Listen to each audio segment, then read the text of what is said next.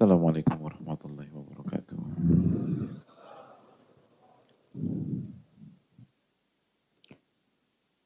Bismillahirrahmanirrahim.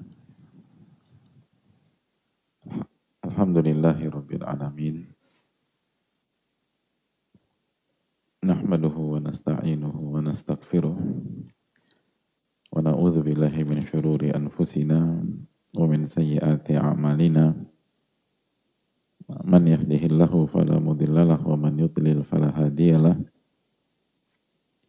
Nashhadu an la ilaha illallah wahdahu la syarika la wa anna Muhammadan abduhu wa rasuluh. Ya ayyuhalladzina amanu taqullaha haqqa tuqatih wa la tamutunna illa wa antum muslimun. يا أيها الناس اتقوا ربكم الذي خلقكم من نفس واحدة وخلق منها زوجها وبث منهما رجالا كثيرا ونساء واتقوا الله الذي تساءلون به والأرحام إن الله كان عليكم رقيبا يا أيها الذين آمنوا اتقوا الله وقولوا قولا سديدا يصلح لكم أعمالكم ويغفر لكم ذنوبكم وما يطع الله ورسوله فقد فاز فوزا عظيما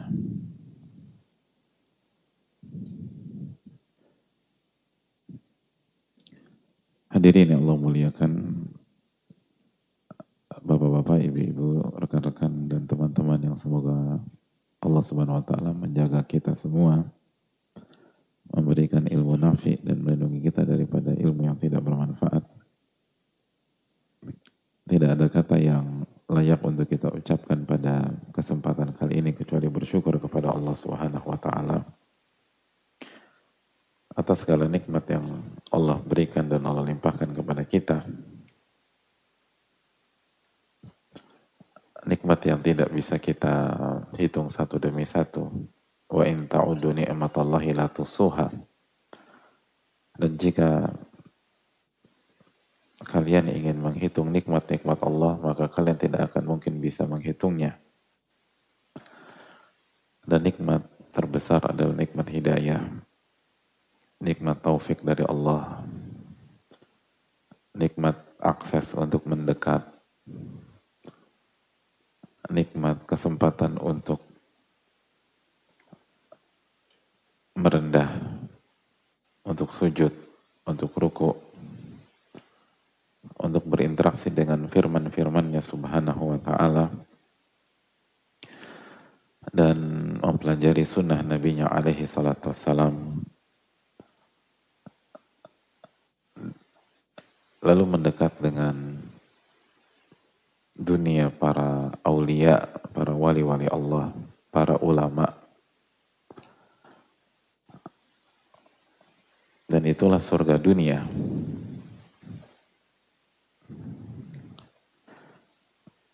Yang tidak bisa kita bayar dengan harta dunia. Karena harta tidak bisa membeli semua hal.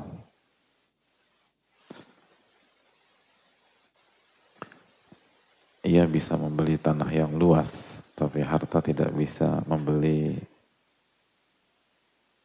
keluasan dada dan jiwa seseorang. Harta tuh bisa beli kasur yang empuk, tapi tidak bisa membeli tidur nyenyak. Ada banyak orang punya uang hadirin, gak bisa tidur.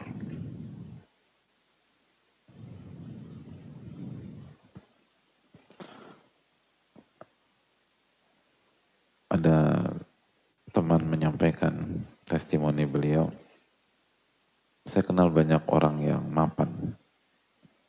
Dan semua yang saya kenal itu hanya bisa tidur dengan obat tidur. Gitu. Hanya bisa tidur dengan obat tidur. Padahal mau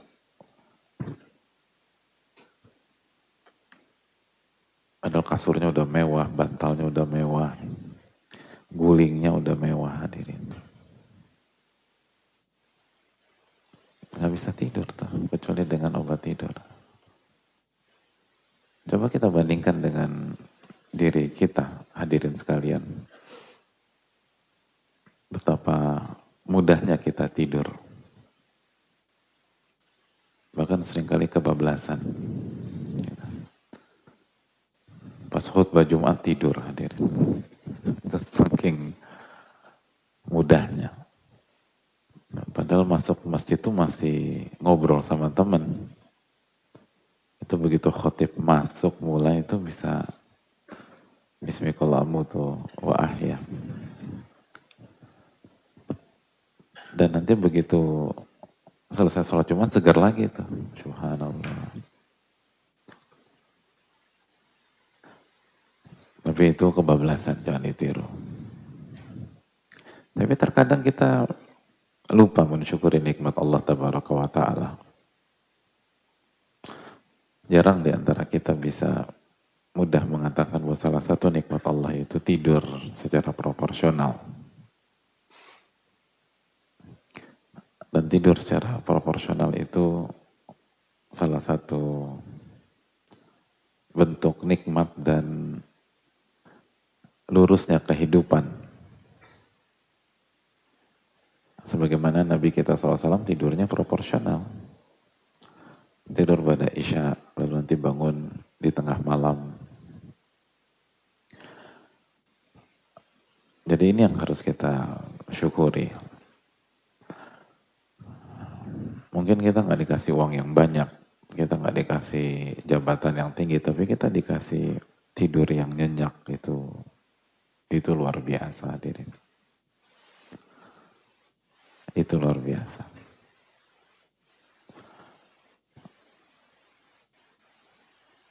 Dan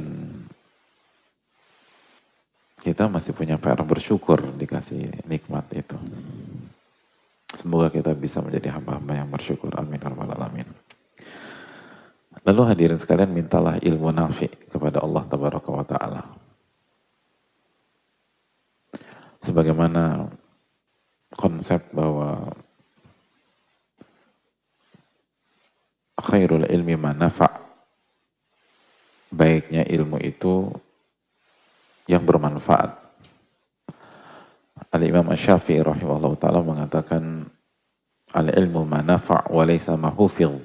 Ilmu itu yang bermanfaat, bukan yang sebatas di dihafal. Walaupun hafalan penting dan nggak boleh kita remehkan hafalan.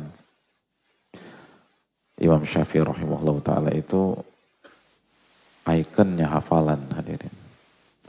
Beliau bukan meremehkan hafalan, tapi beliau ingin menjelaskan inti dari dan substansi dari ilmu. Dan berbicara tentang ilmu nafi, ada keterangan menarik dari Muhammad bin Yusuf rahimahullahu taala sebagaimana yang disampaikan oleh Abu Nuaim dalam kitabnya Hilyatul Aulia kata beliau Al-ilmu yusabu min indil makhlukin. Ilmu itu bisa didapat dari sisi makhluk. Jadi ilmu, maksudnya ilmu secara konten, secara wawasan, secara maklumat, itu didapat dari sisi makhluk. Semua bisa dapat. Bahkan orang yang nggak beriman kalau baca buku akidah bisa ngerti gitu loh. Boleh kalau cerdas, jenius, ngerti. Tapi kata beliau, wa naf'u la yusabu illa billah wa min indihi.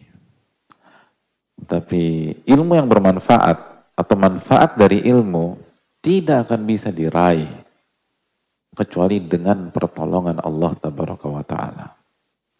Dengan taufik dari Allah Subhanahu wa taala, dan diraih dari sisi Allah Subhanahu wa taala. Gitu. Dan ini penting. Dan kita harus ngerti hal-hal seperti ini. Karena masih banyak di antara kita karena baru di dunia ilmu itu berpikir belajar ilmu agama seperti belajar bidang-bidang yang lain. Dipikir kalau hanya sekedar paham selesai masalah. Enggak. Bedakan antara ilmu nafi dengan ilmu maklumat. Gak semua maklumat itu menjadi ilmu nafi. Tapi ilmu nafi pasti maklumatnya benar. Gitu Dan jangan pernah berpikir kita bisa mendapatkan ilmu nafi hanya dengan kecerdasan kita, kejeniusan kita, ketekunan kita, kepintaran kita. Gak akan bisa. Ini yang saya nukilkan ucapan nama-nama besar dalam dunia ilmu. Bukan newbie-newbie, bukan. Nama-nama besar. Mereka mengatakan bahwa kalau yang Anda kejar sebatas knowledge, wawasan, maklumat, konten, Anda bisa gunakan kecerdasan Anda. Tapi kalau Anda ingin ilmu Anda bermanfaat, nggak bisa kecuali dengan pertolongan Allah. Nggak bisa kecuali dengan taufik dari Allah. Nggak bisa kecuali Anda minta, minta, minta, minta kepada Allah. Lalu Anda bersikap baik dengan Allah. Anda beradab dengan Allah Taala. Sehingga nanti Allah kasih manfaat dari maklumat kita itu. Itulah kenapa para ulama mengatakan al-adab qoblal ilm, adab sebelum ilmu. Karena yang Allah kasih hanya orang-orang yang beradab kepadanya.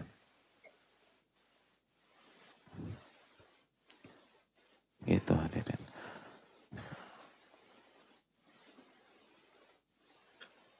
Sebagaimana kalau hadirin menguasai sebuah bidang, ilmu pamungkas kita, kita kasih bukan hanya sebatas ke murid yang pintar.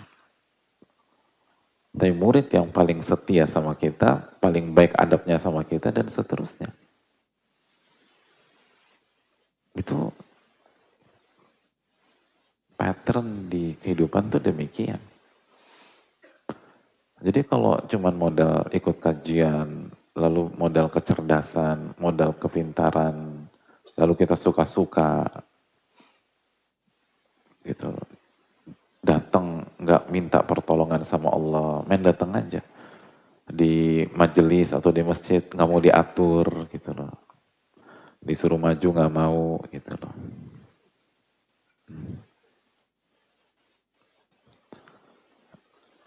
Ini bukan menyindir hadirin ini menyinggung ya, kesamaan subjek hanya sebuah kebetulan belaka.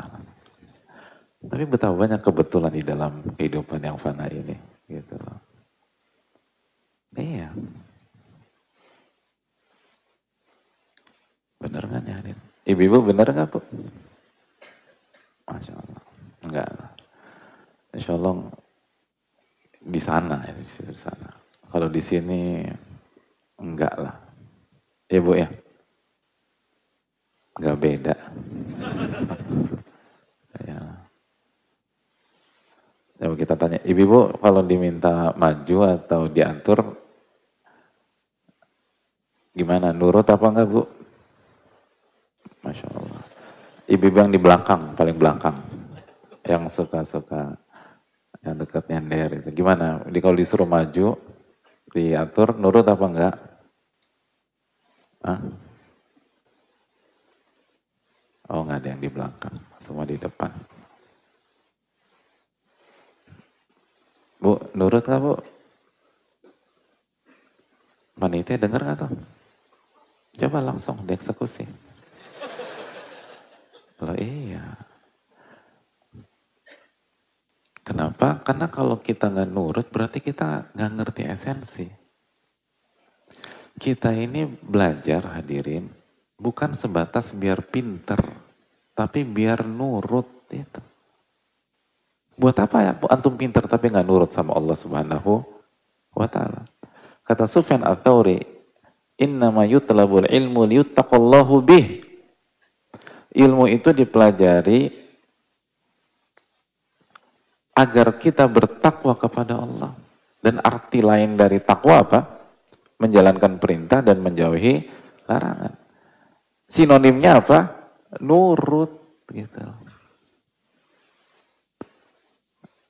Jadi kita ini ngaji, kita datang ke kajian, kita hijrah, itu merubah mentalitas.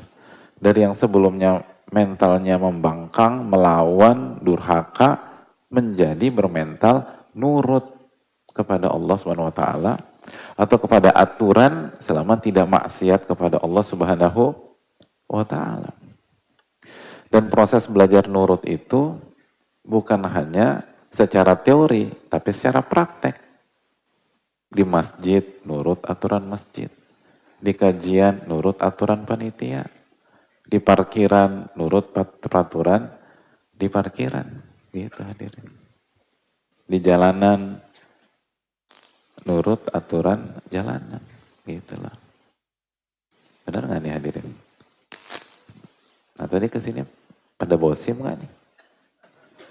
Nah ini nurut nih. Aku sih sim Pastilah Pak Ustadz. Masya Allah bagus. SNK doang nggak bawa. Ya hampir sama kalau begitulah.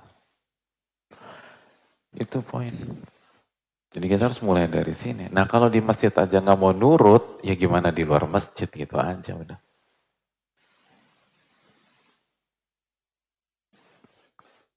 Jadi gimana siap nurut kan ya hadirin? Ibu-ibu siap nurut bu? Ah?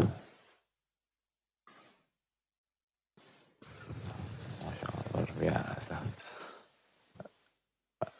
Siapa yang bilang siap tadi?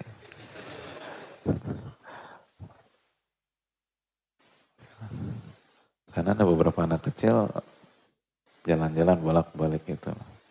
Jadi siap bolak-balik, bolak-balik. Jadi ya itu anak kecil ya nggak apa-apa ya. Aida kita jangan seperti itulah. Allah taala misal. Jadi Jangan sampai kita salah, salah tujuan dan salah arah. Ilmu itu bukan bukan ajang jago-jagoan hadirin. Ilmu itu agar kita nurut, berubah, taat sama Allah Subhanahu wa taala dan taat kepada Rasulullah SAW sesuai dengan kemampuan dan ilmu kita. Begitu Semoga Allah memberikan kita ilmu nafi. Amin. Ya alamin. Dan sekali lagi ilmu nafi itu bukan hanya sekedar pengetahuan dan hafalan. Walaupun pengetahuan dan hafalan sangat penting. Tapi ilmu nafi adalah nurutnya dan taatnya kepada Allah. Makanya kata Muhammad bin Yusuf rahimahullah, uh, wa manfaatul ilmi ta'atuhu gitu.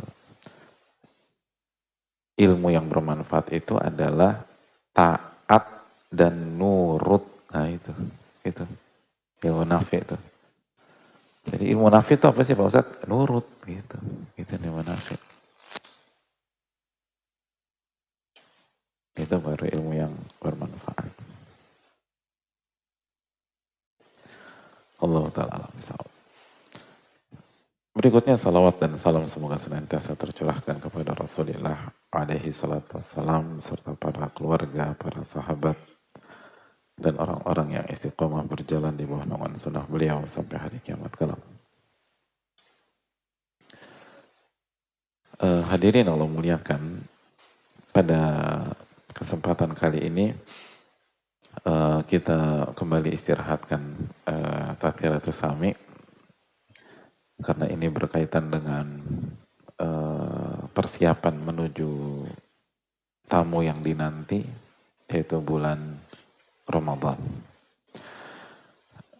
Karena jarak kita dengan Ramadan sudah sangat-sangat dekat. Sangat-sangat dekat.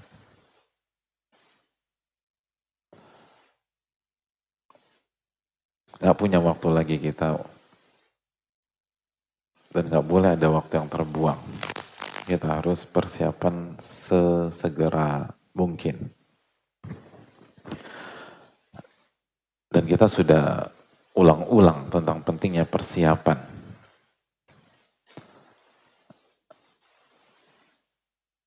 Tentang pentingnya uh, pendahuluan dan kita sudah jelaskan bagaimana para ulama kita menjelaskan bahwa Sya'ban dijadikan sebagai momentum persiapan menuju Ramadan. Oleh karena itu, eh, Nabi SAW memperbanyak puasa di bulan Sya'ban. Oleh karena itu, para ulama kita mengatakan Syahrul Sya'ban, Syahrul Qurra. Bulan Sya'ban adalah bulannya persiapan para qari, qari Al-Quran. Nah berbicara tentang persiapan, ada sebuah amalan yang sangat penting bahkan dinyatakan oleh banyak para ulama adalah amalan terbaik. Terbaik secara umum. Dan terbaik untuk persiapan Ramadan. Jadi terbaik secara umum. Dan terbaik dalam persiapan kita menuju Ramadan. Hadirin Allah muliakan. Dan ini di disebutkan secara uh, secara singkat oleh Al-Imam Ibn Rajab rahimahullah ta'ala dalam Lataiful Ma'arif ketika beliau berbicara tentang bulan Sya'ban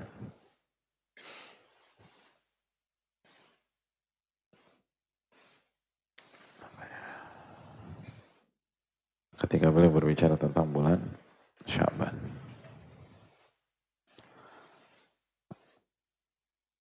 Dan beliau berbicara uh, ketika berbicara di tengah bulan Syaban, bukan di awal tapi di tengah. Makanya dengan segala keterbatasan kami, kami rasa kita perlu mengangkat masalah ini. Nah kira-kira amalan apa itu hadirin?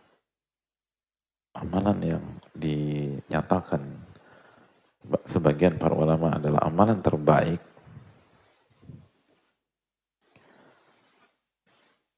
dan terbaik secara umum dan terbaik untuk persiapan diri menuju Ramadan. Hadirin. Apa amalan terbaik? Puasa. Masya Allah. Dapat hadiah.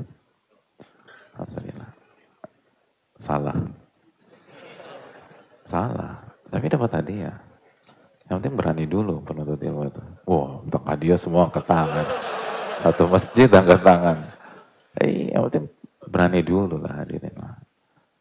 Salah paling diketawain aja. itu itu momok saya Pak Ustadz. Enggak apa-apa diketawain.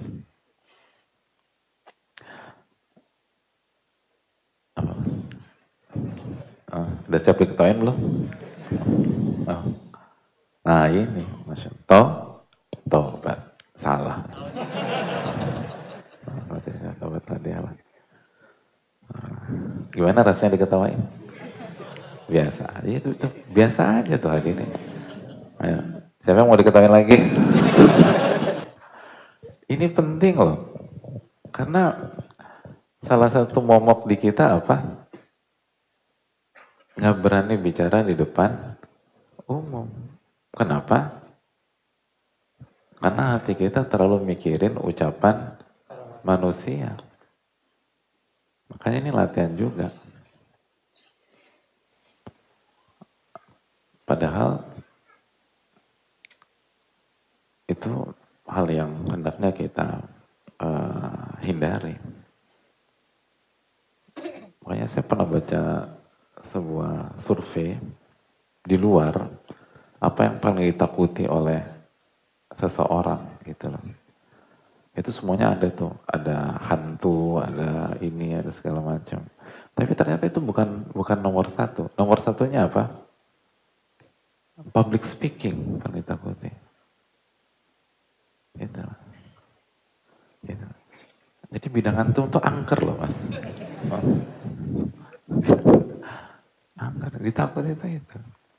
Gak berani, subhanallah. Ada lagi nggak yang mau diketawain? Ay. Paling ujung, paling ujung. Apa? Baca apa? Ah ini, wah, Masya Allah. Salah. Kasih. Gimana nih hadirin lah. Bingung nih. Gitu. Udahlah, nggak ada harapan kayaknya. Daripada waktu kita habis. Ada kata apa? Oh ya. Ini terlalu berani. Belum ditawarin udah jawab. Apa apa? Dapat dua deh, biar berani. Berani dua. Dua, dua, dua apa? Kita tuh ambil setengah. Oh ditambahin, Masya Allah. Bikin antum angin. Ya, Alhamdulillah. Oke, udah. Hadirin Allah muliakan, afdolul a'mal dijelaskan oleh para ulama adalah salamatus sadar. Salamatus sadar.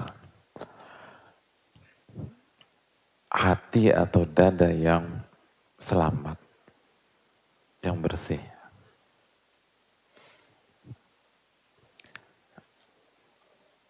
Kata qala ba'du salaf, berkata sebagian ulama klasik, afdalul a'mali salamatus sudur.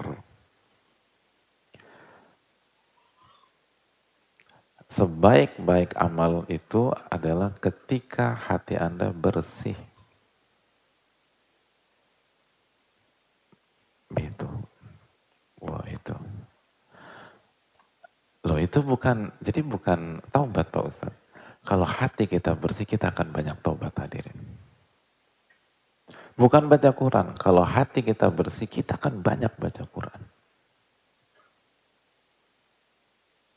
Oh itu.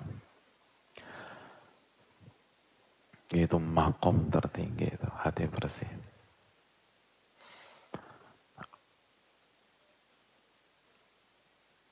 Dan ini persiapan yang sangat penting sebelum masuk Ramadan. Dan sering kali kita lupa. Kita sibuk persiapan teknis, tapi kita lupa membersihkan jiwa dan hati kita. Padahal ini persiapan yang harus kita lakukan. Dan ini pesan secara tersirat dari Rasulullah Wasallam setiap kita mau masuk Ramadan masih ingat sabda Nabi Wasallam dan riwayat Imam Majah yang dihasankan oleh sebagian orang seperti Syalbani wa Allah ampuni seluruh umat atau seluruh hambanya kecuali dua orang siapa dua orang siapa Terus apa lagi? Satu, satu lupa nih. Berarti setengah. Ayo udah. Masih lah. Antum apa tadi? Siapa yang diampuni di malam ke-15? Antum. Ya, antum tadi angkat tangan, enggak? Iya, bisa. Terus apa jawabannya? Permusuhan dengan saudara. Terus? Ya.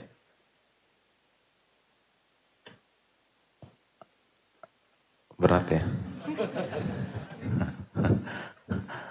Sudah mulai agak-agak deg-degan kayaknya beliau. Gak apa-apa, kita kasih. Yang pertama, musyrik. Orang-orang yang melakukan kesyirikan. Gak diampuni sama Allah, kecuali bertobat. Dan ketika seseorang itu melakukan kesyirikan, berarti hatinya bersih apa tidak? Gak bersih.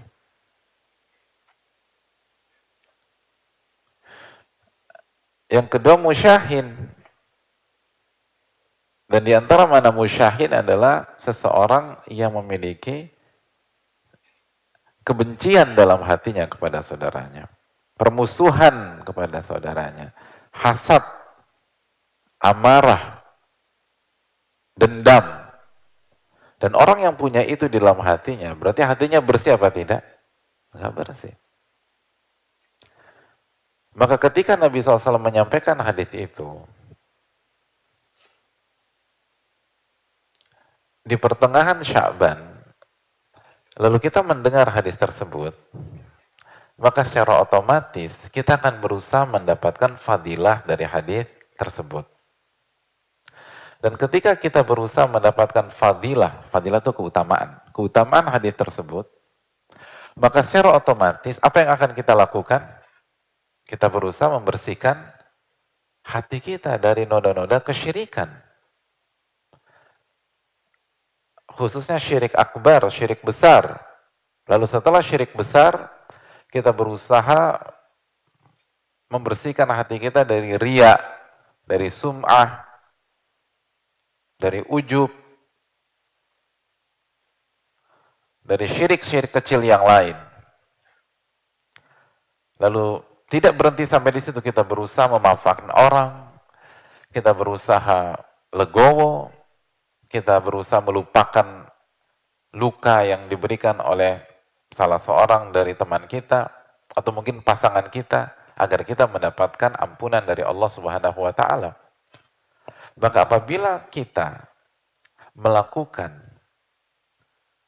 hal itu semua Dan itu kita lakukan di pertengahan Sya'ban, otomatis kondisi hati kita ketika memasuki Ramadan seperti apa hadirin? Bersih. Bersih. Terlebih lagi kalau kita benar-benar paham pesan itu.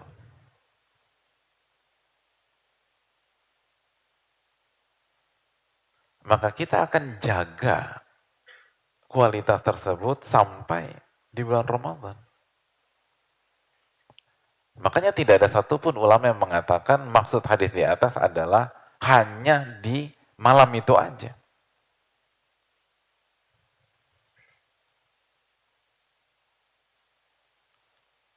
Gitu. Ada orang apa ngajak kita ribut gitu loh. Waktu itu tepatnya tanggal 13. Udah, udah, udah, lu mau di mana lu atur deh. Gitu. Lu tinggal kasih tau gue. Hari ini aja. Enggak bro, enggak mau. Kenapa lo takut? Enggak. Tiga hari lagi aja. Gitu. Karena ada hadis Nabi SAW. Bukan itu maknanya. Tapi orang yang menjaga hatinya hadirin. Orang yang menjaga hatinya.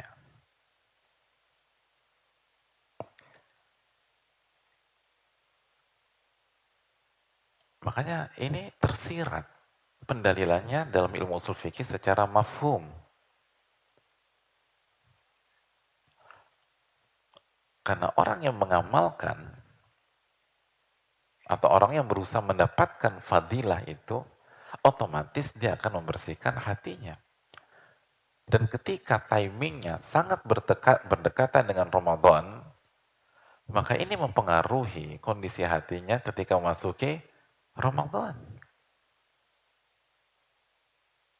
Berbeda dengan orang yang acuh nggak acuh dan nggak peduli dengan keutamaan tersebut. Maka bisa jadi dia masuk ke Ramadan dengan hati yang keras, yang sempit. Dan dia akan gagal di Ramadan. Kenapa dia akan gagal di Ramadan? Karena seseorang tidak mungkin berhasil di Ramadan kecuali dia masuk ke bulan Ramadan dengan hati yang berkualitas. Karena dia tidak mungkin mengerjakan berbagai macam rangkaian-rangkaian ibadah bulan Ramadan kalau hatinya bermasalah. Dia nggak mungkin bisa puasa dengan benar. Dia jaga lisannya, dia jaga matanya, dia jaga telinganya. Kalau hatinya nggak bersih. Dia nggak mungkin bisa bertahan sholat terawih. Kalau hatinya nggak bersih. Dia nggak mungkin menjadi orang yang sangat dermawan di Ramadan. Mengamalkan hadis Nabi SAW, karena dan nas wa ajwada maikunu fi Ramadan. Nabi SAW adalah orang yang paling dermawan dan puncak kedermawan Nabi SAW ada di bulan Ramadan. Kalau hatinya tidak lapang. Kenapa demikian? Karena Nabi kita wasallam bersabda dalam hadis yang umum, "Ala inna fil jasadi mudghah, idza saluhat saluhal jasadu kullu wa idza fasadat fasadal jasadu kullu ala wahiyal qalbu." Ketahuilah di dalam jasad manusia ada segumpal daging.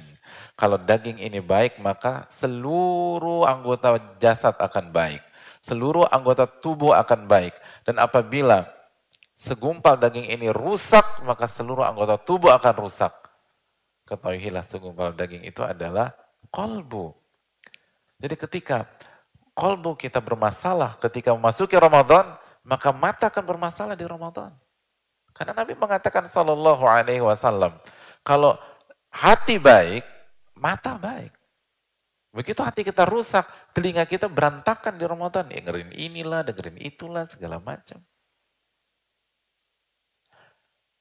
Kalau hati kita rusak, lisan pun bermasalah di Ramadan.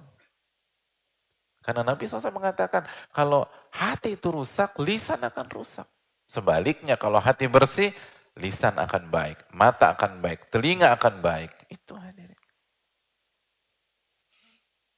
Kita nggak akan mampu bertahan di terawih, apalagi kayak mulail. Nggak kuat, tubuh tuh nggak mau diajak ibadah. Quran nggak akan selesai di Ramadan. Jujur aja deh hadirin sekalian. Bagi kita yang tahun-tahun lalu gagal menghatamkan Al-Quran, emang benar karena nggak ada waktu? Enggak. Karena hati hadirin. Bukan karena nggak ada waktu. Waktu ada kok.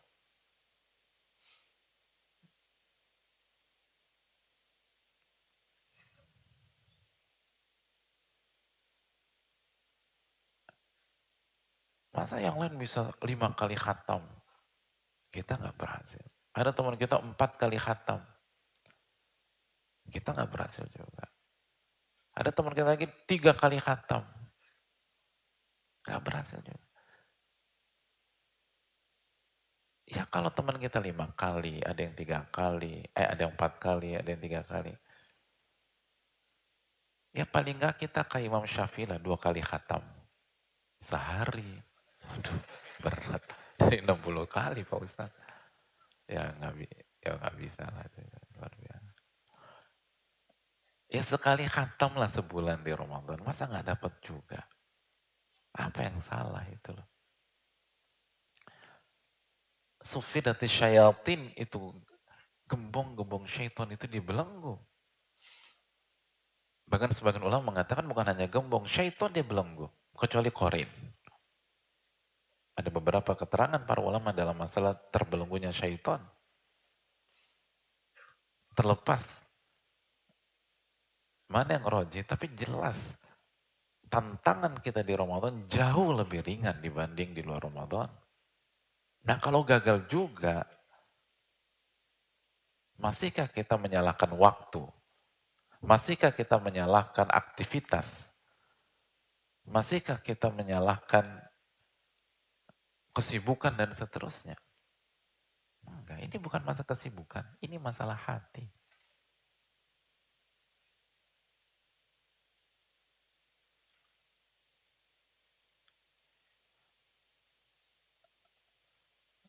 Kalau nggak salah Syekh Saleh Sindir, Hafizullah Ta'ala.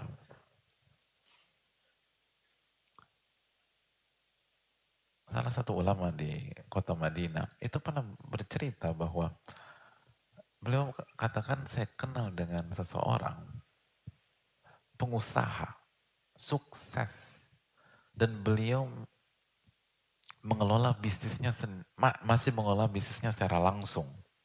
Pengusaha, sukses, mengelola bisnisnya secara langsung. Apa yang istimewa Ustaz? Oh berikutnya. Tapi beliau tidak melupakan Al-Quranul Karim. Gak melupakan Al-Quran. Megang bisnis langsung loh. Dan berhasil secara dunia. Dan Syekh Rahim Hafizullah mengatakan, sosok ini mengkhatamkan Al-Quran sekali dalam sehari.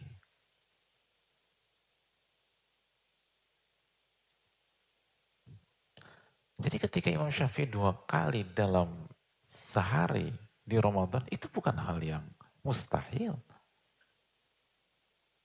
Ini masalah hati dan keberkahan waktu. Makanya ketika kok kemarin nggak maksimal, dua tahun lalu nggak maksimal, tiga tahun, padahal persiapan aku ini udah komplit. Oke, mungkin Anda persiapan, kecuali hati Anda Anda nggak persiapkan.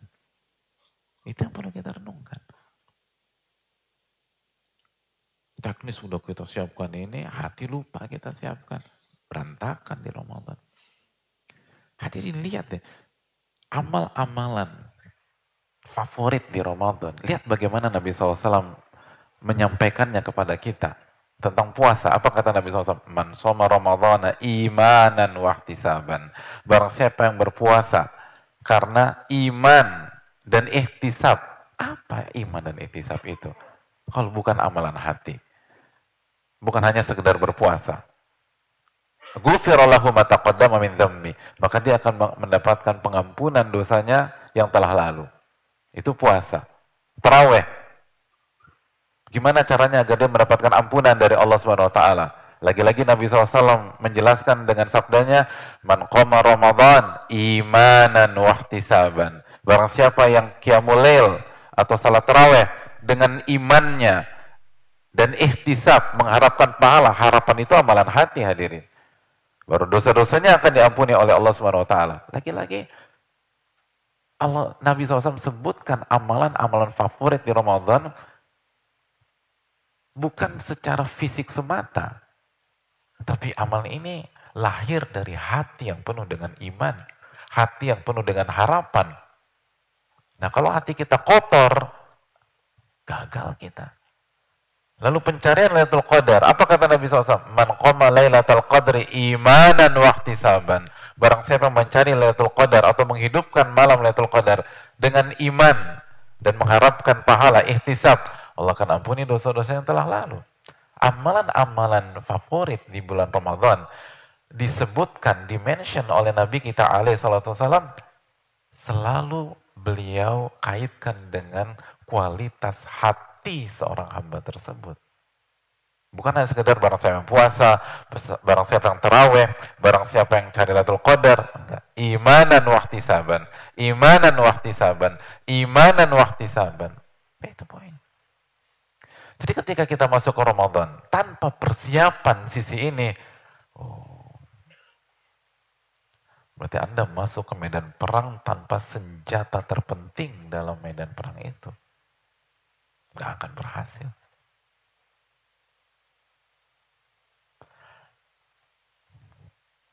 Ini yang harus kita perkuat hadirin sekalian.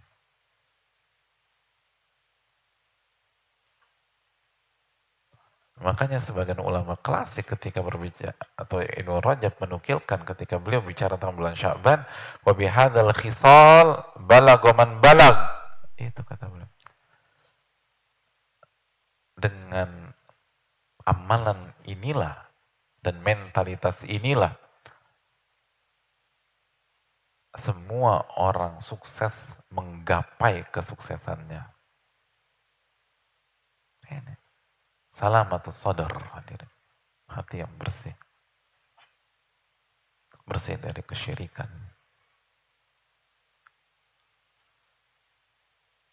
bersih dari kebitahan, bersih dari virus-virus hati, bersih dari hasad, bersih dari kesombongan, bersih dari ria, bersih dari sumah. Hadirin Ramadan ternyata tidak semudah dan semulus yang kita perkirakan sebelumnya. Coba kita menengok kembali, eh, menengok ke belakang sedikit. Di tahun lalu, di dua tahun lalu, di tiga tahun lalu, di empat tahun lalu. Memangnya target-target kita tercapai semua? Banyak yang tidak tercapai. Ilaman rahimah rabbu, kecuali yang dirahmati oleh Allah. Padahal semua atau banyak motivasi sudah kita dengarkan. Cuman sebulan kok, Mas. Cuman sebulan, akhi. Ayo sebulan aja. Ya sebulan, tapi nggak mudah.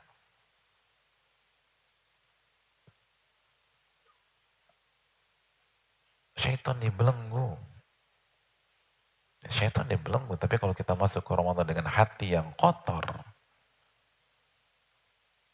susah kita bergerak. Susah kita berjuang.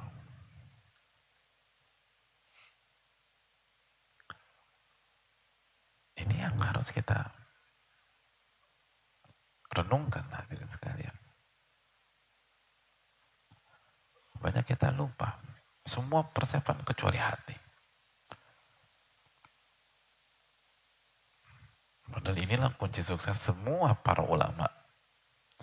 Wabihadil khisal balagoman balag. Dengan modal inilah semua orang sukses mencapai kesuksesannya dalam kehidupan dunia dan akhiratnya. Gak bisa tanpa ini.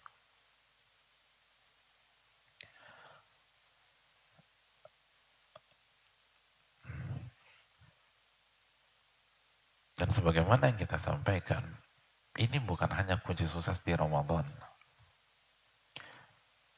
Ini juga kunci sukses kita setelah Ramadan. Setelah Ramadan.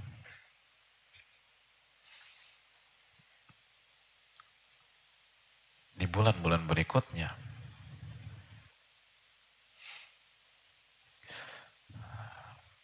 apa yang Allah firmankan dalam surat Al-An'am 125.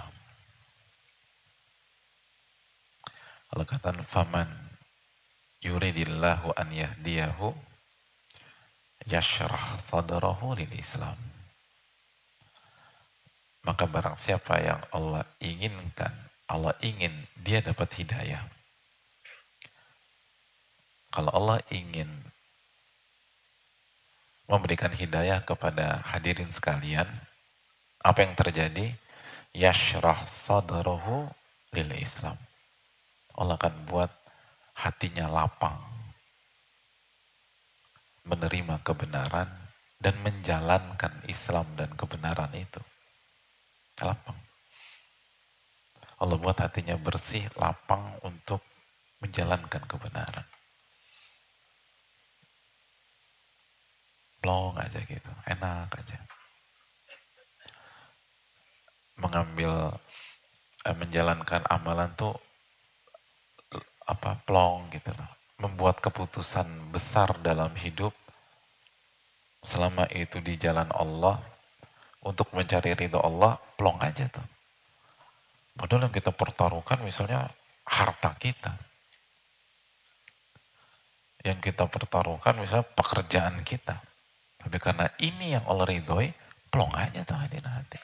Itu hidup tuh itu hadirin. Itu inti dari kehidupan. Hati yang plong, hati yang nyaman, hati yang tenang ya hadirin.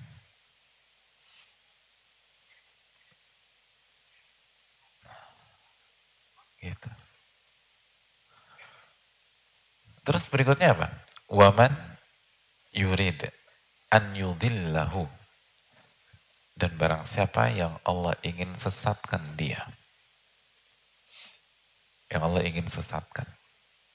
Na'udzubillah thumma na'udzubillah. Apabila ada orang, Allah ingin sesatkan orang ini. Apa yang Allah lakukan?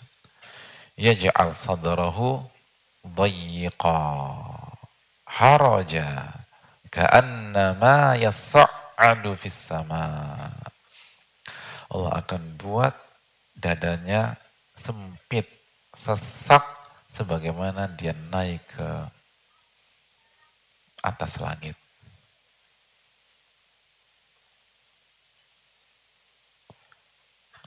Dibuat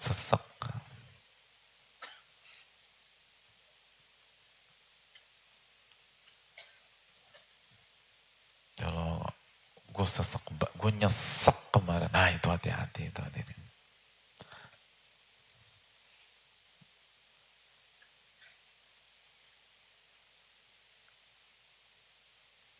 Hati itu kalau udah nyesek banget, ah itu bahaya.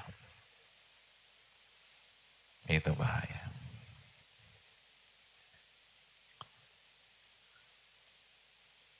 Oleh karena itu hadirin yang Allah muliakan, mungkin hal-hal seperti ini mungkin ya kurang menarik perhatian sebagian orang. Karena nggak ada embel-embel uangnya nggak ada embel-embel popularitas nggak ada embel-embel kekuasaan. Tapi kalau orang mengerti kehidupan dan khususnya orang-orang yang sudah makan asam dalam kehidupan, senior-senior kita dalam kehidupan, mereka akan mengerti benar bahwa itu inti dari kehidupan. Kelapangan dada, hati yang bersih dalam menjalani kehidupan. Dan kesengsaraan yang sejati itu bukan hidup miskin, tapi hidup dengan hati yang sempit hadirin.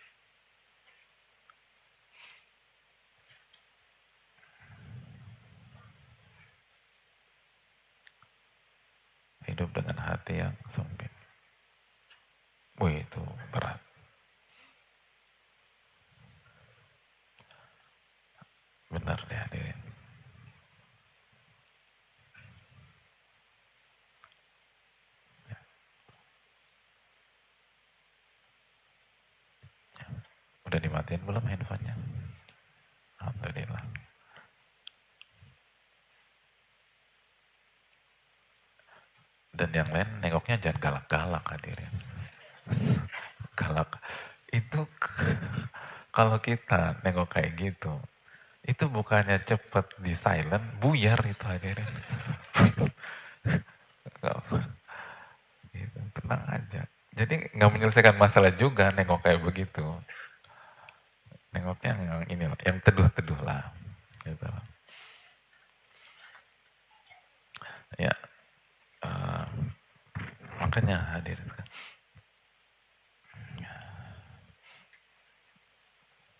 saya kenal tuh seseorang hadirin. Dulu itu uh, pendapatannya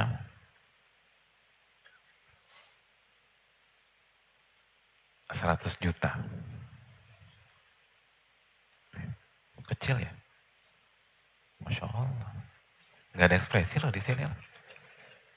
Beda. Emang kalau hadirin pendapatannya berapa? Hah? Saya pikir kaget tuh, tapi enggak ya. Boleh, boleh. Masya Allah.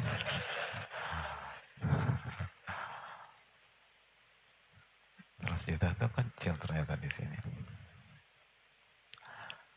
Beliau pendapatannya 100 juta per hari. Oh, oh. Loh, Kok baru kelihatan ininya sih? Biasa dong cool aja gitu loh. Gitu. 100, 100 juta per hari. Tapi pekerjaannya bermasalah hadirin. Gitu loh.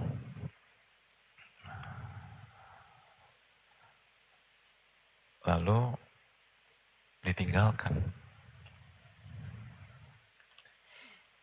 Sekarang pendapatannya berapa ya? Lima atau enam? Ah.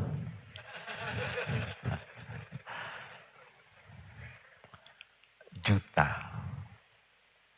per bulan. 100 juta per hari.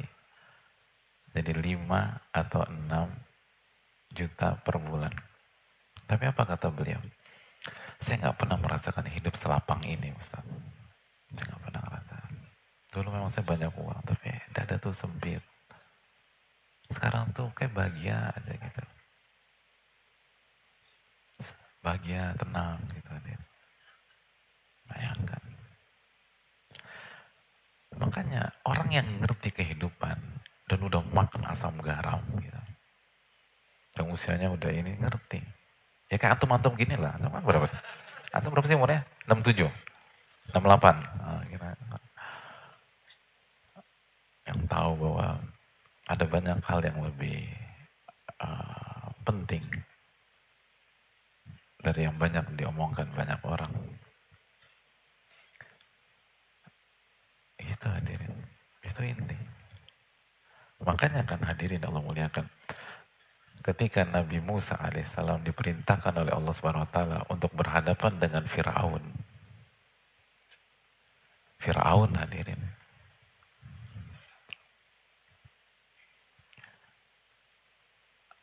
Fir'aun. Siapa yang gak kenal Fir'aun?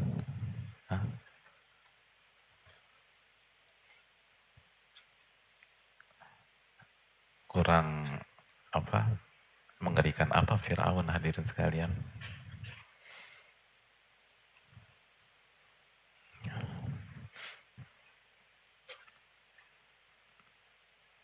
Fir'aun itu simbol kezoliman betul nggak? Betul Masya Allah terus apa lagi? apa sih sebutkan dua dua hal kalau terbesit eh kalau ada dengar kata Firaun itu dua hal yang terbesit di benak hadirin apa?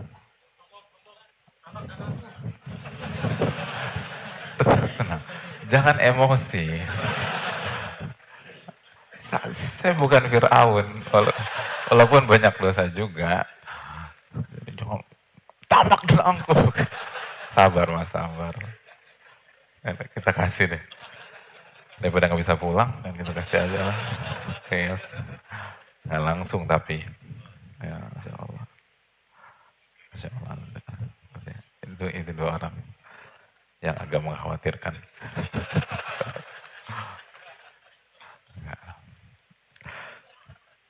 Uh, hadirin Allah muliakan.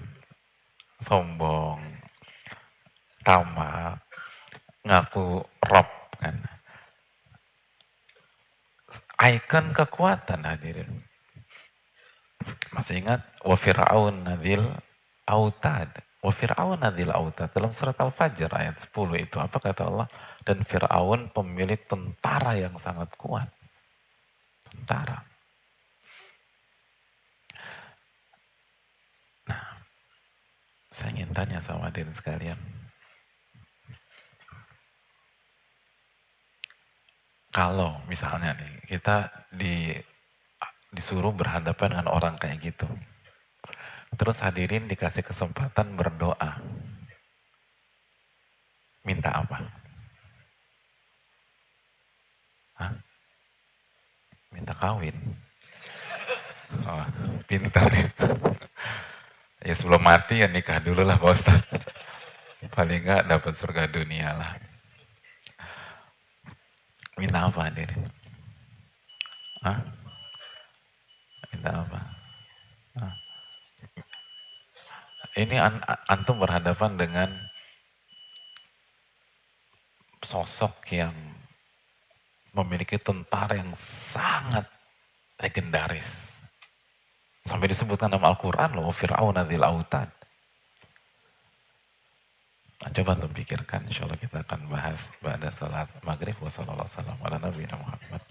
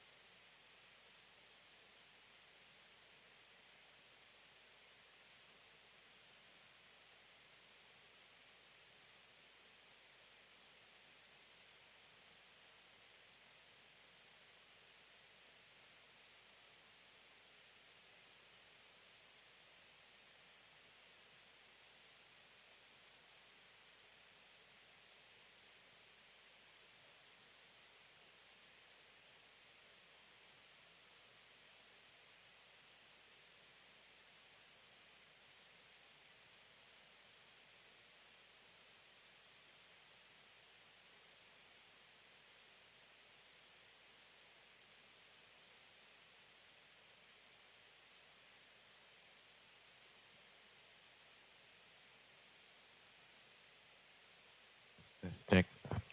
Assalamualaikum warahmatullahi wabarakatuh.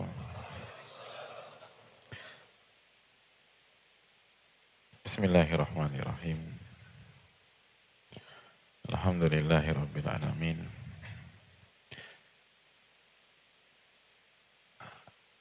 Nahmaduhu wa nasta'inuhu wa nastaghfiruh. Wa nusalli wa nusallim wa ala alihi wa sahbihi ajma'in wa ba'd. Hadirin Allah muliakan, Alhamdulillah kita panjatkan puji dan syukur kita kepada Allah yang telah memberikan kita kesempatan sehingga kita bisa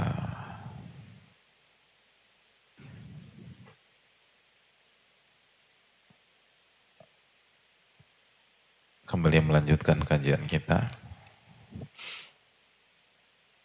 Dan kita sudah sampai pada bahwa uh, salamatus sadar wan syirahus sadar adalah uh, kunci keberhasilan bukan hanya memasuki Ramadan tapi juga dalam kehidupan keseharian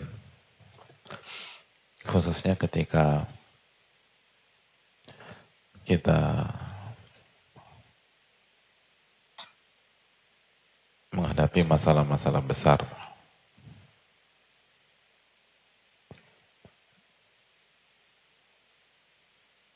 Ketika kita sedang menghadapi banyak masalah, hadirin. Intinya cocok banget lah buat antum gitu loh. Karena kalau saya mati derita ini muka-muka banyak masalah. Lo benar nggak nih hadirin? Itu suudon apa husnudon? Ya? Buruk sangka atau baik sangka? Hah?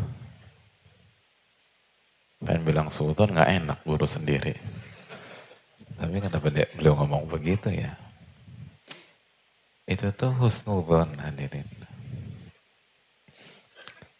Inna Allah idha ahabba qawman ibtalahum.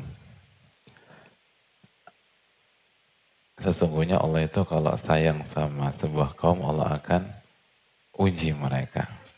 Masya Allah.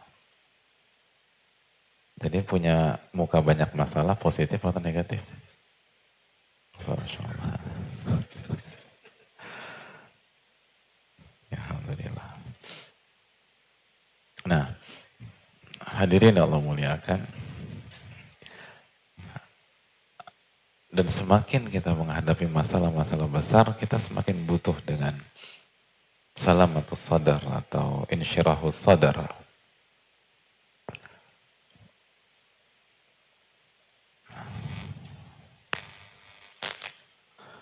Sebagaimana yang sebelum sholat kita sudah bahas. Udah dipikirin belum hadirin?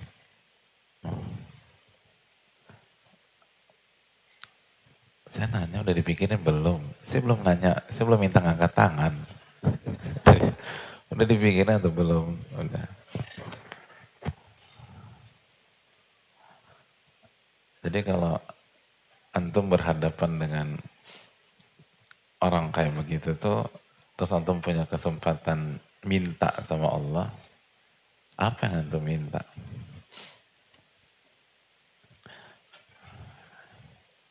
Ini jujur loh ya bukan bukan personal branding. Apa? Minta apa?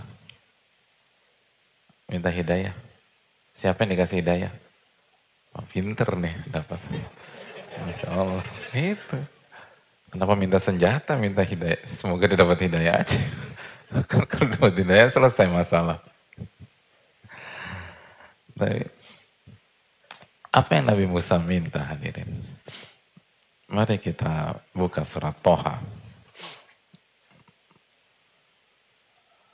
Ayat ke-24. Allah subhanahu wa ta'ala menjelaskan apa misi Allah kepada Nabi Musa? Atau apa misi yang Allah berikan kepada Nabi Musa? Allah berfirman, "Idhhab ila fir'auna innahu tagha." Wahai Musa, pergilah ke Fir'aun. Dia benar-benar melampaui batas. Pergilah ke Fir'aun. Fir'aun benar-benar melampaui batas. Sudah kelewatan dia ini.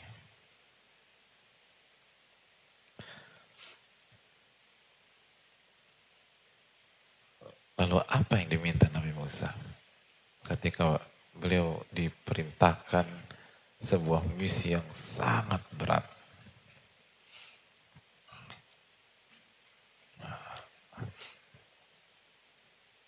Permintaannya adalah Rabbish rohli sadri wa yassirli amri Masya Allah wahlul uqdatan min lisan. Masya Allah. Yafqahu qawli. Waja'alli. Oh hilang suaranya. Gimana sih ini?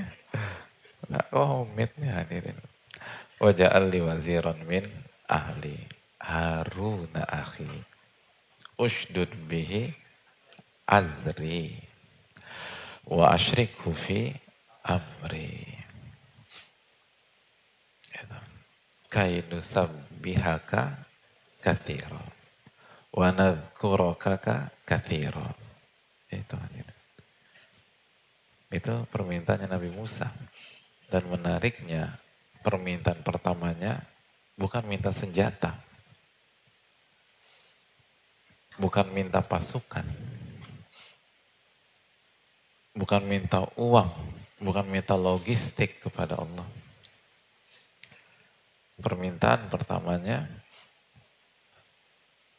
adalah Rabbish rahli sadri. Allahu Akbar. Ya Allah lapangkanlah dadaku.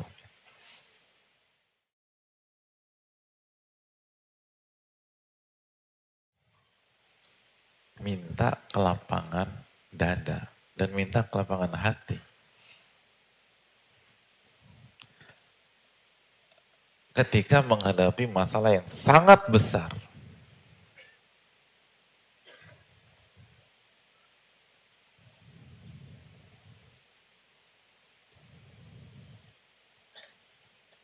Nah, coba bandingkan dengan diri kita. Ketika kita menghadapi masalah yang sangat besar, apakah ini yang kita minta? Atau kita hanya fokus pada sisi teknis, sisi teknis, sisi teknis. Walaupun sisi teknis penting, gak ada yang meragukan sisi teknis itu penting. Tapi lihat bagaimana kalimullah, salah satu manusia terbaik itu bersikap. Sebelum beliau meminta kefasihan dalam berbicara, kemampuan diplomasi,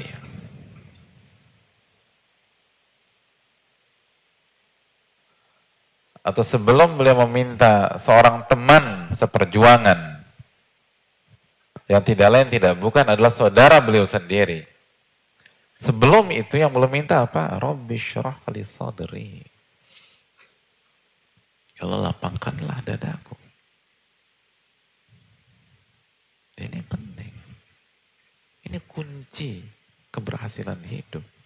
Kita harus belajar dari yang terbaik dan di antara yang terbaik dari yang terbaik adalah Nabi Musa alaihissalam.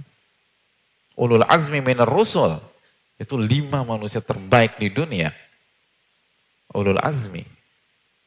Lima nabi dan rasul terbaik. Alaihi wassalatu wassalam. Lihat bagaimana mereka berpikir, bagaimana mereka jitu dalam meminta. Sedangkan kita karena minim ilmu nggak ngerti apa yang kita minta. Dan sering kali dalam menghadapi masalah-masalah besar kita meminta sesuatu yang nggak efektif sama sekali. Dan nggak bantu kita sama sekali. Dan itu yang membuat kita berantakan. Itu yang membuat kita babak belur dalam hidup.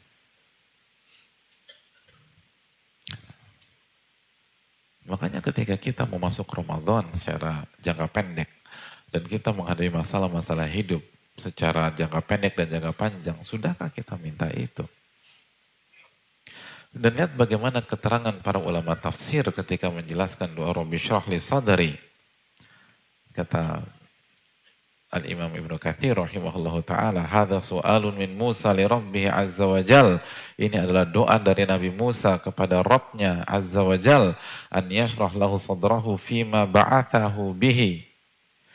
Beliau meminta agar dada dan hati beliau dilapangkan, dibersihkan, diselamatkan dalam menjalani misi ini. Fa innahu qad amaru bi amrin azim karena Allah telah memerintahkan beliau misi yang sangat besar, sangat agung, sangat berat, sangat sulit. Wahab bin Jasim, ini sebuah perintah yang sangat besar. Ba'atahu ila a'zami malikin ala wajil ard. Beliau diperintahkan berhadapan dengan raja yang paling besar di atas permukaan bumi pada saat itu. Wa ajbarihim dan yang paling zalim, yang paling fasik, yang paling sombong, wa yang paling keras. Wa kufra dan yang paling parah kekufurannya. Wa aktsarihim junuda dan yang paling banyak pasukannya.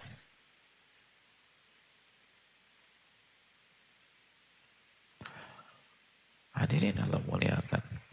Itu yang diminta. Ini makanya pentingnya ilmu itu tuh di situ hadirin. Karena manusia itu doluman jahula. Al-Ahzab 72. Manusia tuh nggak ngerti gitu loh. Emang bodoh kita ini. Makanya kunci keberhasilan nomor satu kata para ulama seperti Ibnul Qayyim dalam Madarij, Madarijus Salikin adalah ya qadah, sadar dulu gitu loh. Kita harus sadar bahwa kita ini bodoh. Bodoh tuh harus belajar. Sampai berdoa aja kita nggak ngerti minta yang paling penting dalam hidup.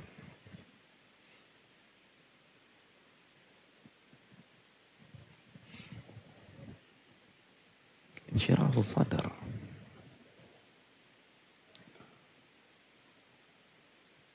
Oleh karena itu hadirin Allah muliakan.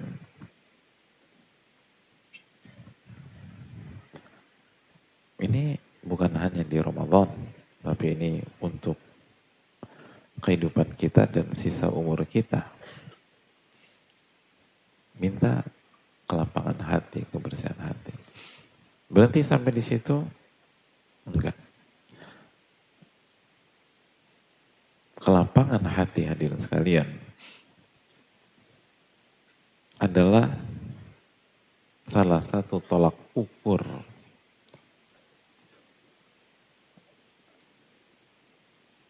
kondisi kita di alam kubur nanti.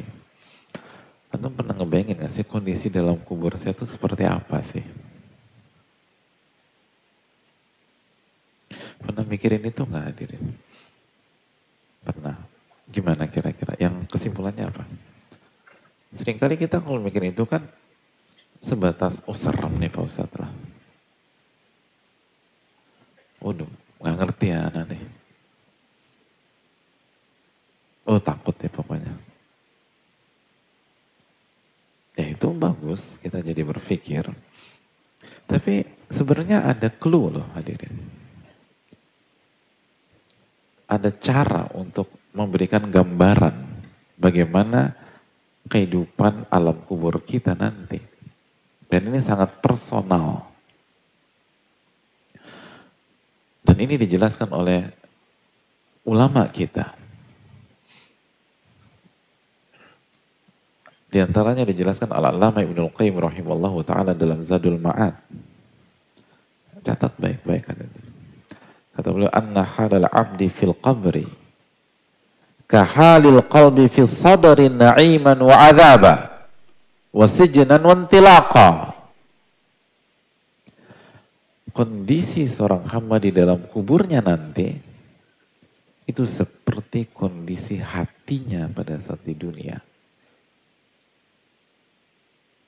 Kalau hatinya merasakan kenikmatan kelapangan, maka dia akan dapat kelapangan kubur pada hari pada saat dia wafat.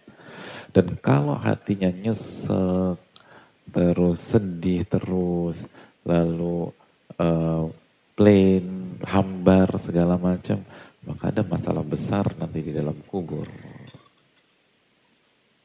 Gitu. Ini penting.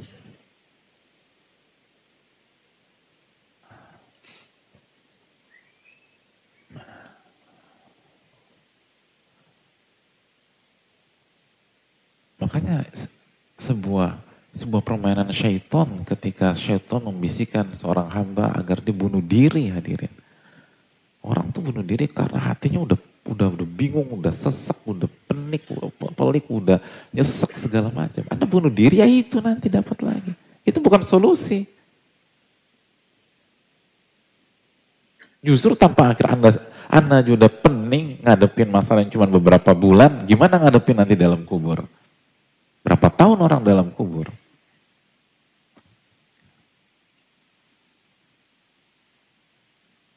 Jadi ini yang perlu kita camkan. Dan disayangkan banyak di antara kita itu tidak pernah fokus kepada hatinya.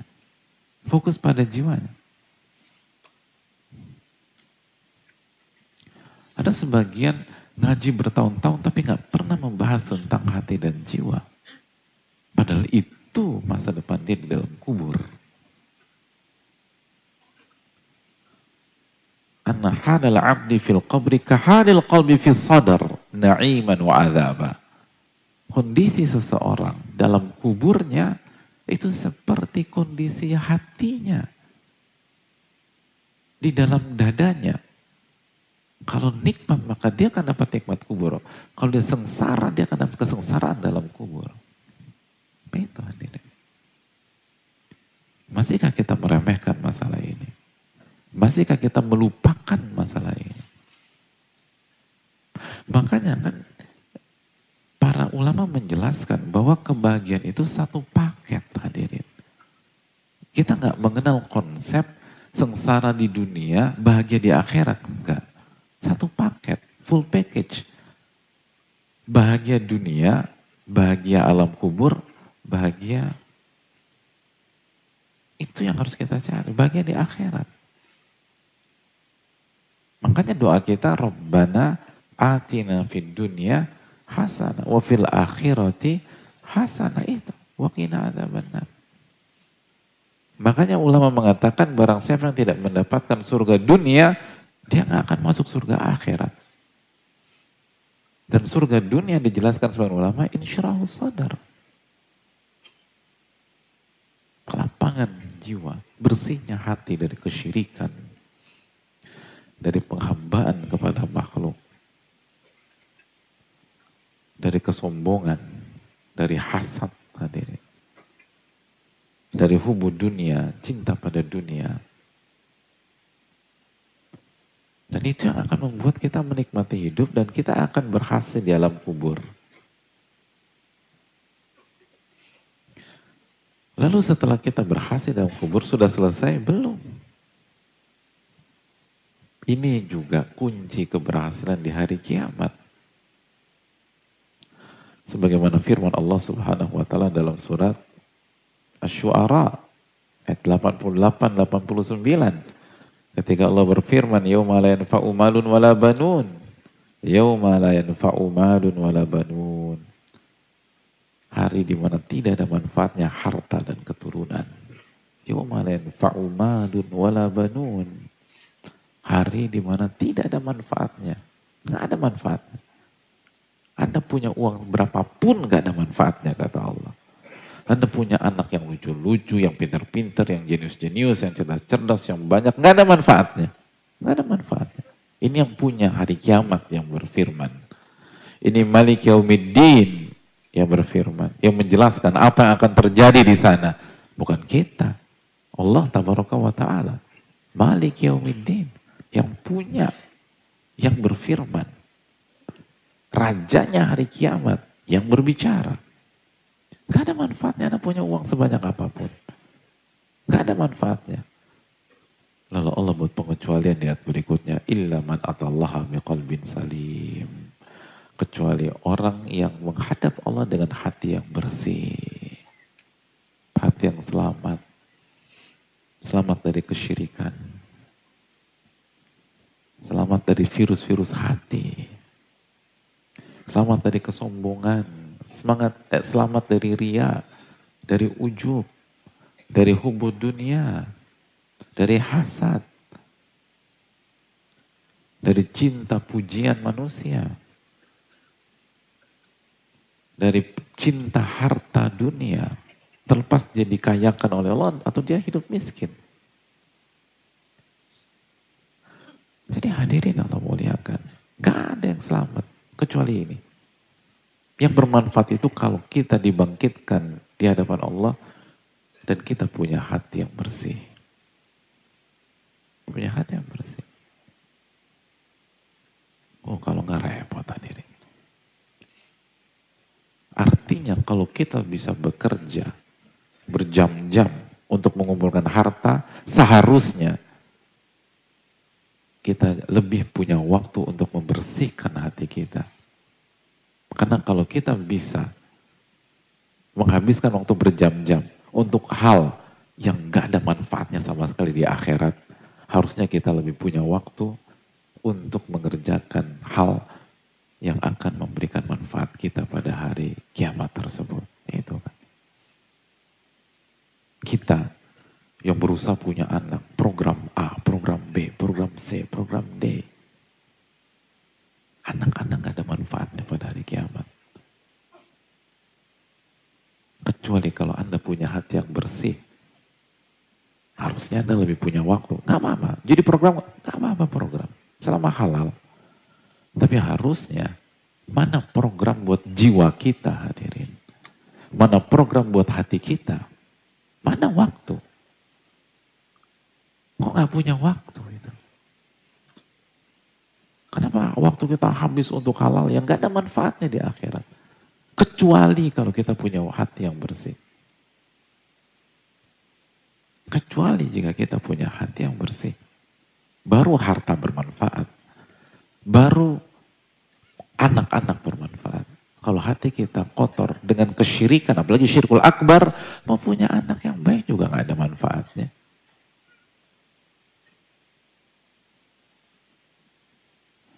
Marilah kita merenung hadirin sekalian.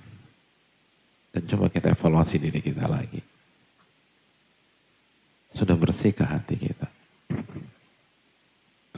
Ini paralel.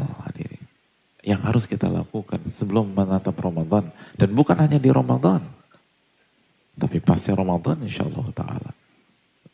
Karena ini menentukan kondisi kita di alam kubur. Dan bagaimana kita dibangkitkan di hadapan Allah ta'ala.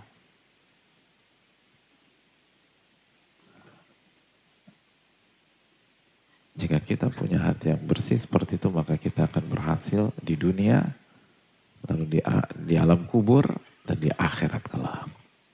Itu. Dan kita nggak tahu kapan kita wafat.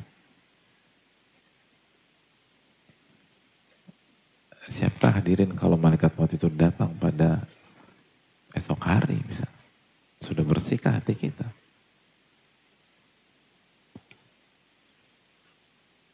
Maka Coba mari kita renungkan.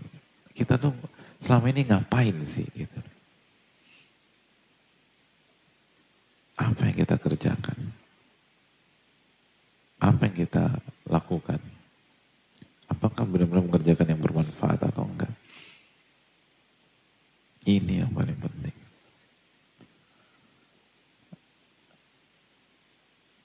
Di samping kita urus urusan duniawi kita. Dan urusan duniawi kita kalau kita kerjakan dengan hati yang bersih, enaknya luar biasa. Kita jualan, kita dagang, nggak laku, hati kita bersih dari kesyirikan, hati kita bersih, penuh dengan tauhid, hati kita yakin bahwa Allah itu ar-razak, gak laku, alhamdulillah gak ada masalah.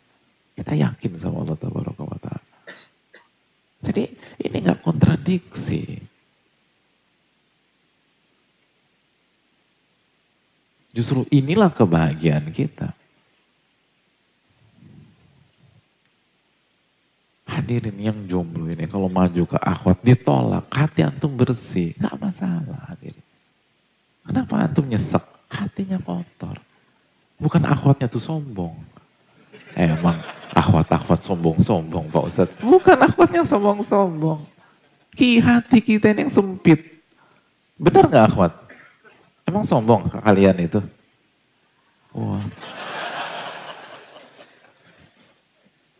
Ciri-ciri orang yang tidak sombong tidak pernah mengklaim dirinya tidak sombong. ya Allah, kena semua deh. Ya kita harus bersihkan diri kita termasuk yang bicara hadirin. Jadi ini kita nih suka salah kaprah. Suka salah kaprah. Ada orang jelek-jelekin kita, kita terpukul.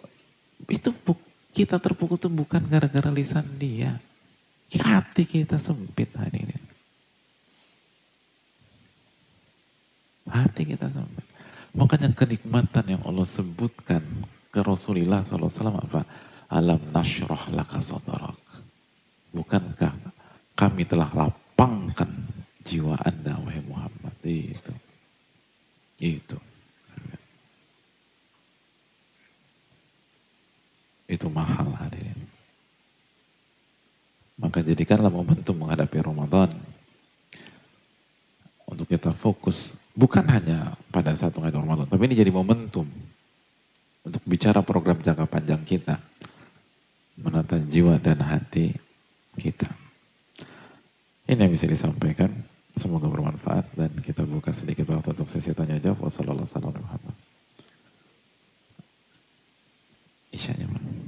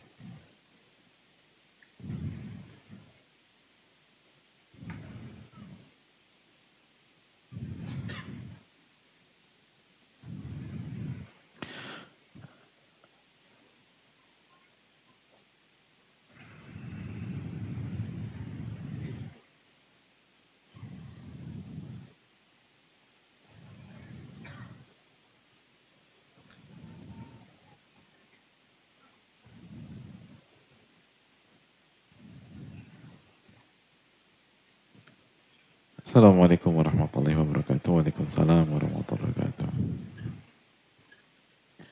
Semoga Allah semoga Allah merahmati dan meridhai Al-Imam Ibnu Jamaah rahimahullah, Ustaz beserta keluarga dan seluruh umat muslim. Amin ya alamin wa iyyakum. Ahsanallahu ilaikum wa iyyakum. Izin bertanya di sisi lain waktu Ustadz pernah menjelaskan bahwa ketika amal itu terasa berat di hati, dan berat kita menjalani maka amal-amal itu semakin afdol. Namun penjelasan ayat hari ini bahwa ketika Allah kasih hidayah, Allah akan buat hatinya lapang dalam menjalani perintahnya. Bagaimana penjelasan Ustadz, bagaimana cara kita membedakan bahwa ketika amalan terasa berat itu karena hati kita kurang lapang, atau memang ujian yang Allah kasih berat Allah khairan. Iya terima kasih atas pertanyaan. Kita harus melihat itu dari dua sisi hadirin sekalian. Sisi yang pertama, amalan itu dari bobotnya ada yang ringan, ada yang berat. Ada ringan, ada yang berat. Sama kayak ujian. Ujian itu ada yang ringan, ada yang berat soalnya gitu loh. Nah, apakah titik sampai di sini? Enggak. Baru setelah itu sisi kita. Nah, sisi kita, perasaan kita terhadap amalan tersebut itu tergantung kualitas hati kita. Ketika hati kita sedang lemah, maka amalan yang ringan pun sering kali terasa berat, apalagi yang berat gitu loh. Tapi kalau hati kita kondisinya lagi bagus, lagi oke, okay, iman lagi tinggi, maka jangankan yang ringan, yang berat pun terasa ringan dan itu kita rasakan.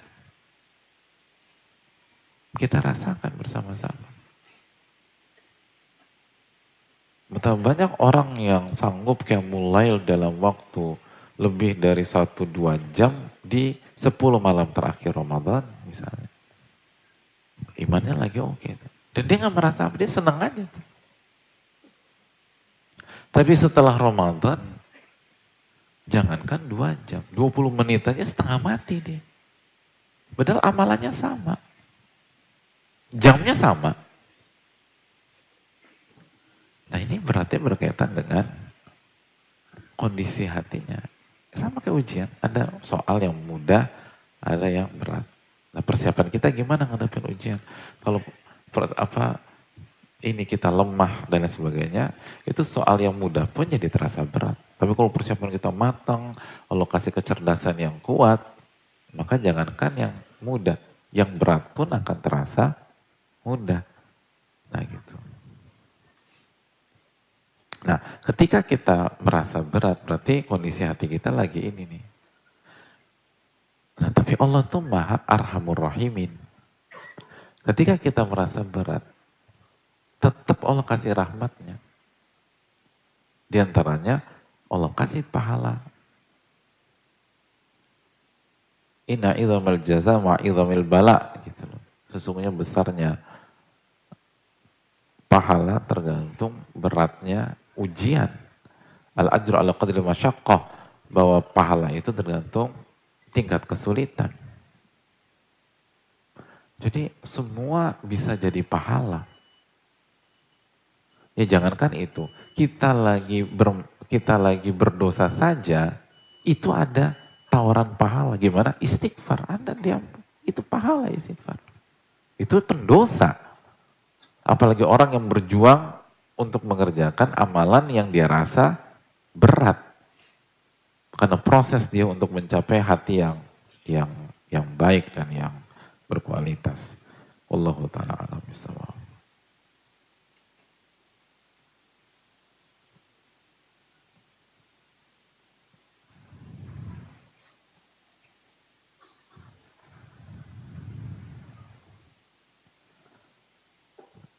Assalamualaikum warahmatullahi Semoga Ustadz keluarga selalu dalam lindungan dan kemuliaan Allah. Amin. Izin bertanya Ustadz, ingin sekali memasuki Ramadan dengan hati yang bersih, namun rasanya berat sekali. Allah sedang diberi Allah ujian, dibukakan kenyataan pahit bahwa suami berkhianat bertahun-tahun.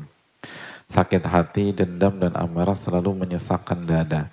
Seperti film yang selalu, di, yang selalu berputar di kepala. Terlebih perlakuan suami yang buruk kepada saya, berbanding terbalik bak bumi dan langit dengan sikapnya yang sangat memuliakan selingkuhannya Mohon pencerahan Ustaz jazakallahu khairan uh, wa iyakum. Ini nggak mudah jelas hadirin. Uh, oleh karena itu semoga yang bertanya diberikan kesabaran oleh Allah Subhanahu wa taala. Amin. Ya yang kedua uh, segera perbanyak istighfar dan bertobat kepada Allah. Karena istighfar itu memberikan kita kekuatan. Lalu yang kedua uh, intinya tuh apa yang dikatakan oleh Al-Imam Ibnu Aun hadirin. Ibnu Aun rahimahullah ta'ala mengatakan zikrun nasida wa zikrullahi dawa. Mengingat manusia atau makhluk itu penyakit. Dan ingat Allah itu obat. Gitu loh. Jadi buang jauh-jauh ingat makhluk, ingat manusia, kalau kita nggak mau sakit hati dan kalau kita ingin move on.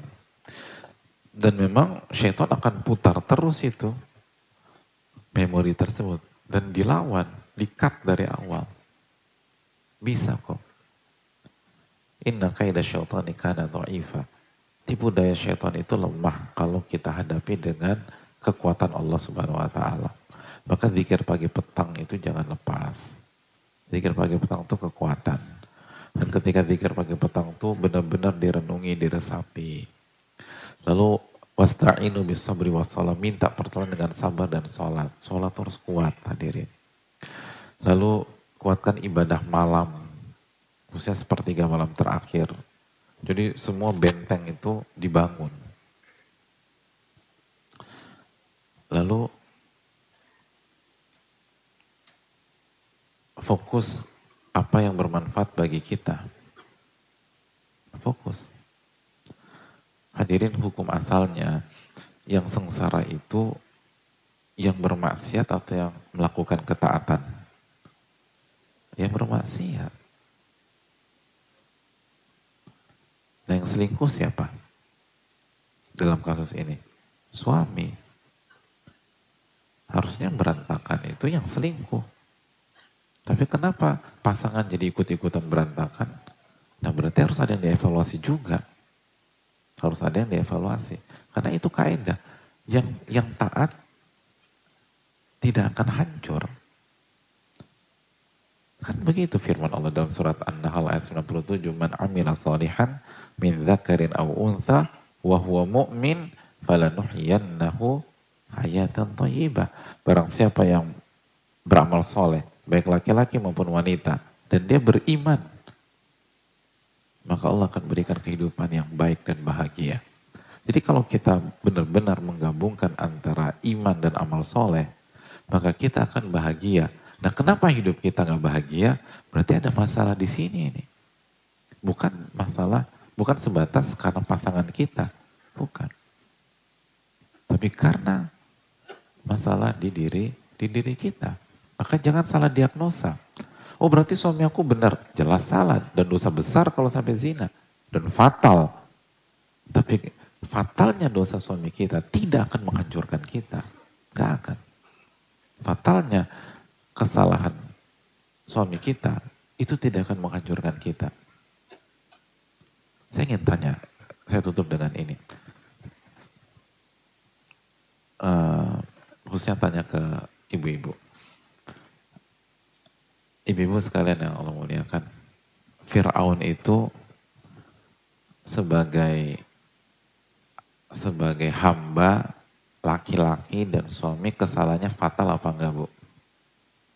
Ibu-ibu, fatal banget atau fatal biasa-biasa aja? Masya Allah. Suami suka pernah melakukan kesalahan fatal nggak ibu-ibu? Nggak, nggak baik. Suaminya baik-baik alhamdulillah. Nah, lebih fatal mana kesalahan suami kita atau kesalahan Firaun? Eh, bingung ibu-ibu. Ya Fir'aun lah ibu-ibu. Gak usah bingung. Nah pertanyaan saya simpel. Kesalahan fatal Fir'aun itu menghancurkan jiwanya istrinya apa enggak? Asia. Enggak. Enggak menghancurkan Asia. Bahkan Asia menjadi wanita terbaik. Langsung direkomendasikan Rasulullah SAW. Itu poin kesalahan fatal suami itu tidak akan menghancurkan istri. Jika istri tahu bagaimana bersikap sebagai hamba. Saya nggak menggampangkan, berat lah, di, dikhianati, dikasari lah, suami itu sangat berat. Nggak ada maksud untuk meremehkan. Tapi ingatlah selalu fakta itu. Ingatlah selalu fakta tersebut betul nggak semua atau betul kita nggak bisa sampai imannya Asia. Hanya saja la yukalifullahu nafsan usaha. Allah nggak akan membebankan seseorang kecuali sesuai dengan kemampuannya. Allah Ta'ala misal yang bisa disampaikan. Semoga Allah memberikan taufik kepada kita untuk mendapatkan hati yang bersih dan semoga kita diberikan taufik untuk melakukan persiapan menuju Ramadan dan waktu cepat sekali hadirin. Jadi jangan sia-siakan waktu uh, berbenah dan semoga kita bisa dipertemukan oleh Allah dengan bulan Ramadan dalam kondisi hati yang siap untuk berjuang dan beramal soleh di Ramadan tahun ini. Illa anta wa atubu. Assalamualaikum warahmatullahi wabarakatuh.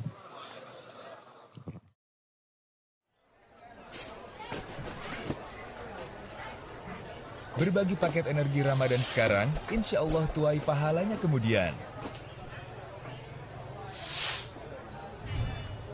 Menyambut Ramadan 1444 Hijriah, Muhajir Project Peduli mengajak seluruh muslimin untuk mengambil bagian dalam program Paket Energi Ramadan. Insya Allah, paket energi Ramadan akan diantarkan kepada ahli ilmu, penuntut ilmu, dan fakir miskin di sejumlah kota kabupaten di Indonesia.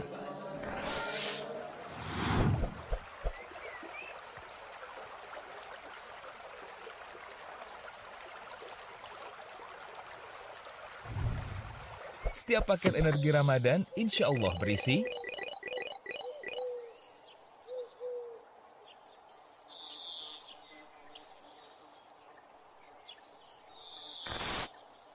Bagaimana akad program ini?